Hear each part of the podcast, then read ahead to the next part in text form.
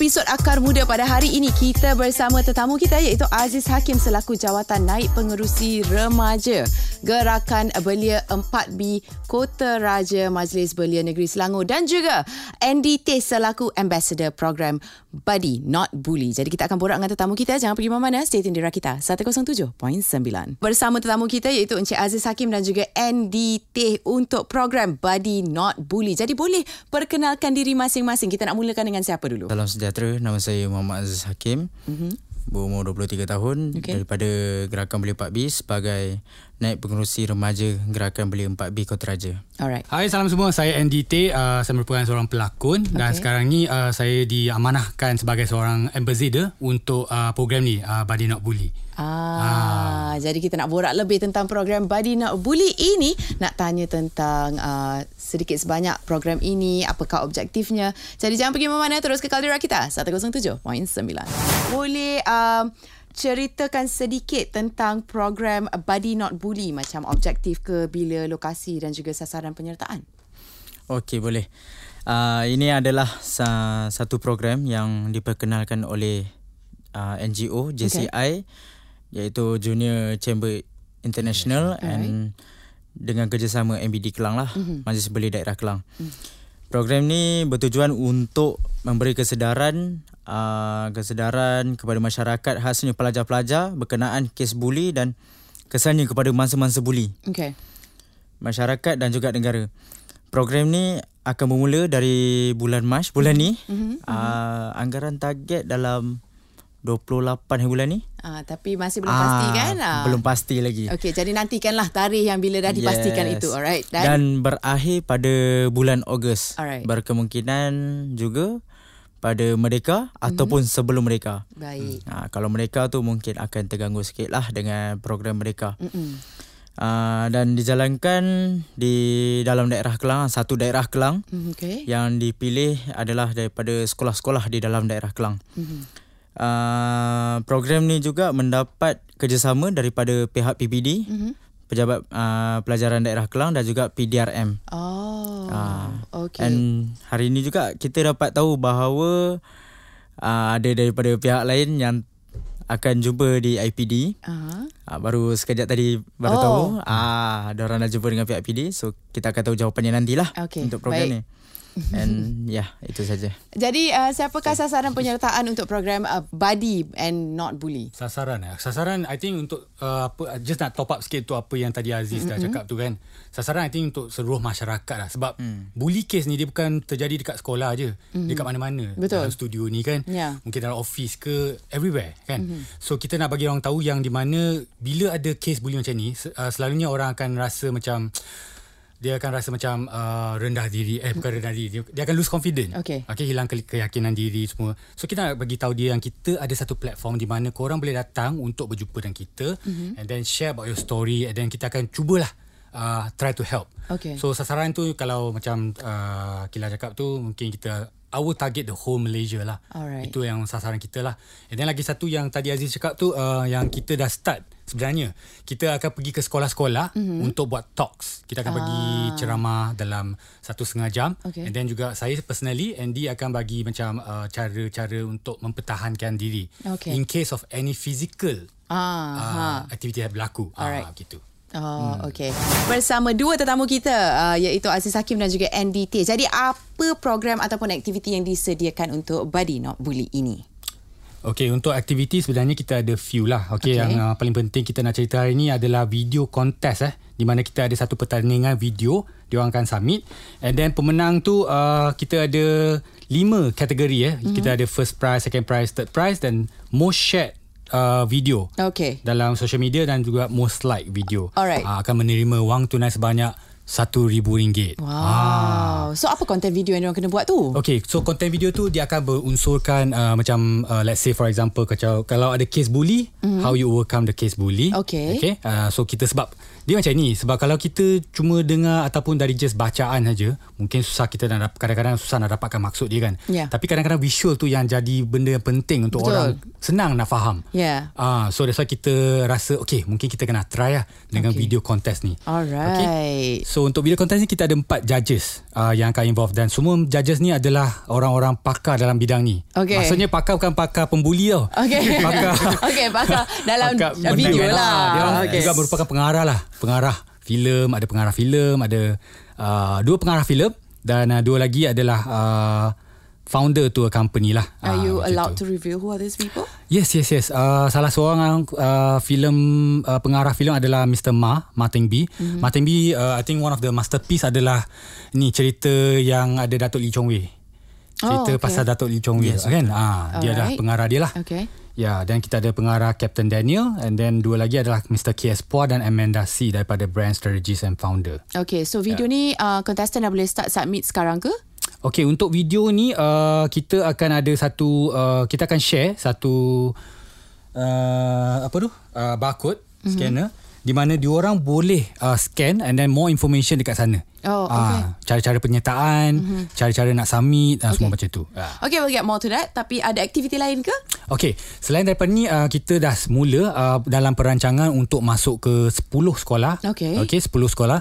Kita dah mula uh, salah satu sekolah I think kalau tak silap saya sekolah ACS kan.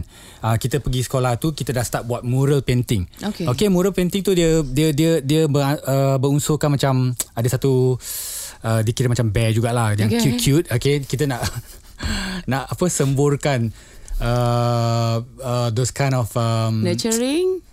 nurturing character I would, no no I would say more like uh, um Like Care Bear? yeah like care bear caring caring Yeah, betul. like Care Bear. yes yes like Okay. more caring character lah so uh, aside from mural painting of course obviously kita ada macam talks ceramah Mm-hmm. and then ceramah tu uh, akan dilaksanakan daripada pihak uh, JCI ada MBD dan juga IPD juga lah Alright. So, adakah NDT akan menunjukkan skill martial artnya pada... Ya, salah satu uh, dalam program tu lah. Okay, uh, Ah, one of the okay. schedule and dia akan cuba untuk ajar. Tapi yang paling penting, uh, benda yang dia ajar tu bukan untuk sekadar satu hari je.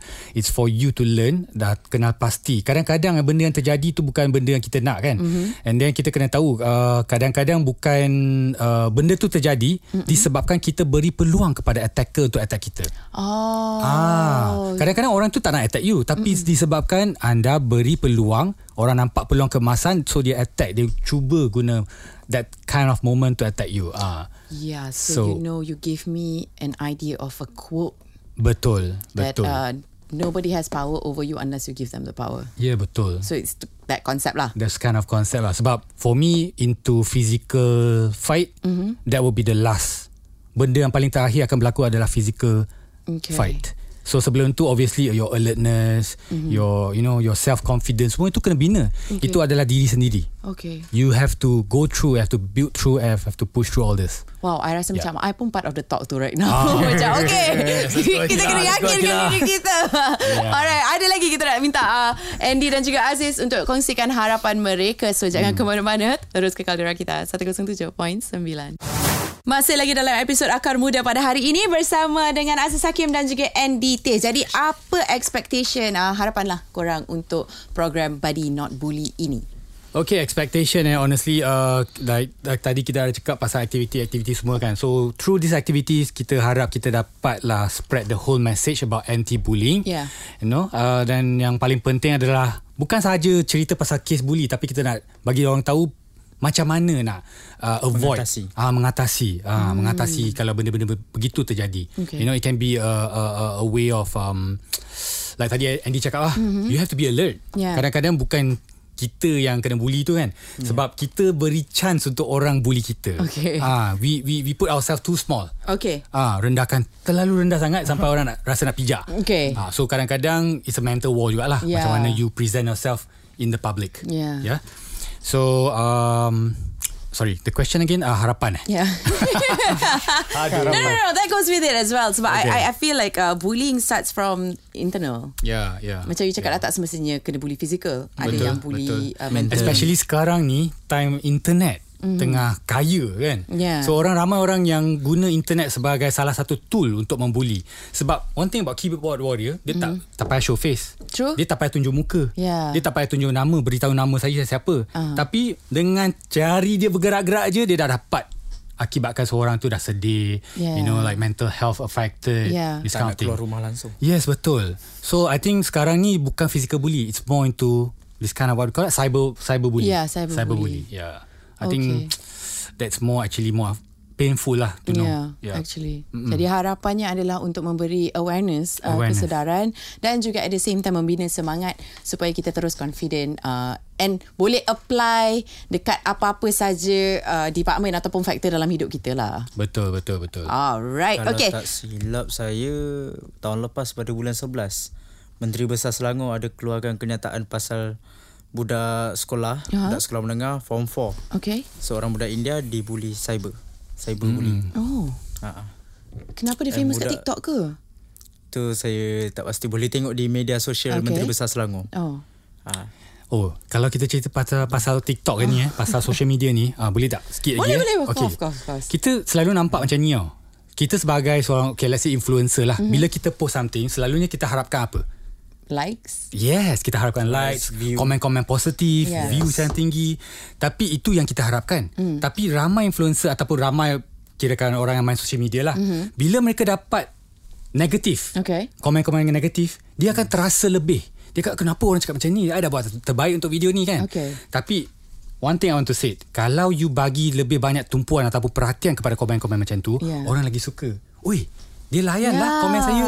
Ah, bila I cakap you cantik, you handsome, ah dia tak layan pula, dia like Ah. saja komen tu. Tapi bila I cakap, eh kenapa you nak berangan dekat video macam ni? Okay. Oh, baru dia start Eh janganlah cakap macam tu Ataupun kenapa cakap macam ni Saya buat salah ke Eh dia reply lah saya Yeah. It's actually a attention seeker By cyberbully Oh. So dia nak dapatkan famous Dia dia gunakan cara macam tu Untuk dapatkan perhatian Daripada artis-artis Ataupun influencer-influencer Ataupun guna social media Oh, okay, Ah, yes. So, kadang-kadang kita tak payah nak layan orang-orang macam tu. Mm-mm. Kita just smile and yes, thank you. Tu je. Macam saya dekat TikTok saya pun kena komen negatif. Saya like je. Ah, Saya buat tak tahu je. Saya like, like, like, like. betul. Kadang-kadang sampai orang tu delete balik komen. Ah, yes, betul. Kadang-kadang Yeah. kita yang bagi chance. That's why Yes. I, I cakap kadang-kadang kita yang buka ruang untuk orang bully kita. Okay, so yes. uh, balik nanti I akan cuba komen dekat TikTok Aziz dan juga komen dekat Instagram Andy. I nak tengok siapa yang reply sebab I akan bagi positive komen. Kalau tak ada siapa yang reply, I tak tahulah. Okay, I tak guys, tahu. kita Maknanya I kena. I kena komen yang negatif jugalah. sebab at least I dapat like okay, daripada boleh Aziz. balas lah. Kalau positif boleh balas lah. Okay, alright. So last uh, nanti kita nak tanya macam mana boleh dapatkan info-info ataupun maklumat lanjut tentang program Buddy Not Bully. So stay tune di Rakita 107.9. Okay, masih lagi dalam episod Akar Muda. Jadi kita nak tanya kepada tetamu kita iaitu Encik Aziz dan juga NDT. Uh, macam mana orang di luar sana nak dapat info ataupun maklumat lanjut? Maybe uh, macam tadi cakap ada video kontes kan? Diorang Hmm. boleh scan QR code tu. Jadi kat mana diorang boleh scan QR code itu? Okay, uh, basically untuk program ni kita ada dua uh, platform utama. Okay. Uh, salah satunya adalah Facebook. Okay, mm-hmm. korang boleh masuk ke Facebook JCI mm-hmm. Bandar Klang. Eh. Okay. JCI stands for Junior Chamber International Bandar Klang. JCI Bandar Klang. Untuk dapatkan info-info dekat sana. Dan lagi satu adalah kita punya website. Iaitu uh, uh, website rasmi kita www bodynotbully.org Okay, I repeat www.bodynotbully.org ah dekat sana adalah semua info-info rasmi dekat sana Okay. Hmm. So um dekat mana sekolah mana yang akan dimulakan dulu I mean this uh, Ya. program dia Kita akan start semua- dekat daripada sekolah mana semua ada dekat website tu ya lah. betul ya betul Jadi semua boleh dapat information di situ. Right. Ah, Betul.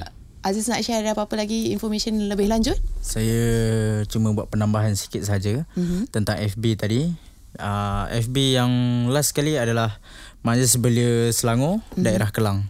Okay. And untuk final eh. Uh-huh. Okay, for final kita akan adakan final pada bulan 8 mm-hmm. berkemungkinan waktu merdeka Yeah. yeah. ataupun sebelum. Sekolah-sekolah yang dikatakan tadi 10 buah sekolah yang Ya, terlibat tu akan melibatkan diri dalam program terakhir ni. Okay. Final pada kali ini. Okay. Dan benda yang akan diberi adalah cermata dan juga sijil penghargaan ataupun sijil penyertaan oleh pelajar lah. Okay. Uh, semua yang terlibat yang menjayakan program uh, seperti JCI, uh, tim JCI lah, mm-hmm. tim JCI, MBD, PPD, PDRM mm-hmm. uh, akan diberikan cedera mata dan juga sijil penghargaan atas okay. orang punya kerjasama yang dilakukan oleh kita orang semualah. Okey. Uh, bukan takat orang saja. Alright. Alright. Jadi Okay. dah bermulanya program ini bermula bulan ini untuk Yes. dapatkan info lebih lanjut boleh layari Facebook dan juga website utama. Untuk yang finale itu, uh-huh. kita punya uh, winner, pemenang-pemenang yes. untuk video contest tu akan di-announce uh, dalam finale uh, bulan Ogos. Alright, okay. Uh, nanti uh, kita ada ucapan terakhir daripada tetamu kita. Jadi terus kekal di Ruang kita 107.9. Okay, terakhir dalam episod Akar Muda hari ini. Sebelum mengundurkan diri, ada lagi apa-apa info yang nak dikongsikan dengan pendengar-pendengar kita? Okey, lagi satu penambahan info eh uh, Kila. Uh, kita cuma uh, setiap sesi ceramah yang kita akan pergi kat sekolah-sekolah, uh-huh. kita akan uh, dapatkan review. Okey. Review ni berbentuk Google review uh-huh. ataupun secara kertas, uh-huh. tulisan di mana kita akan distribute to uh, para guru dan juga kepada murid-murid supaya mereka dapat bagi feedback uh, bagaimana program-program yang kita buat ni dapat memberi manfaat kepada diorang. Oh, Ah, I see. Okay. yes. Jadi akan diedarkan uh, bila hmm. korang berada di sekolah-sekolah itulah. Betul. So kita akan target dalam seribu uh, feedback lah yang kita akan collect sebab 10 sekolah. Kita satu sekolah kita target dalam 100 uh, student. Okay. Uh, so we get about 1000 lah feedback daripada tu. Yeah. Alright. Jadi bila program ini dah start, make sure korang hantarkan feedback-feedback korang. Dan sebelum tu kita nak ucapkan terima kasih kerana sudi meluangkan masa bersama kami di sini dalam segmen Akar Muda ini. Dan uh, inilah dia untuk episod Akar Muda kali ini. Nantikan episod Akar Muda yang akan datang yang dibawakan khas oleh Kementerian Belia dan Sukan.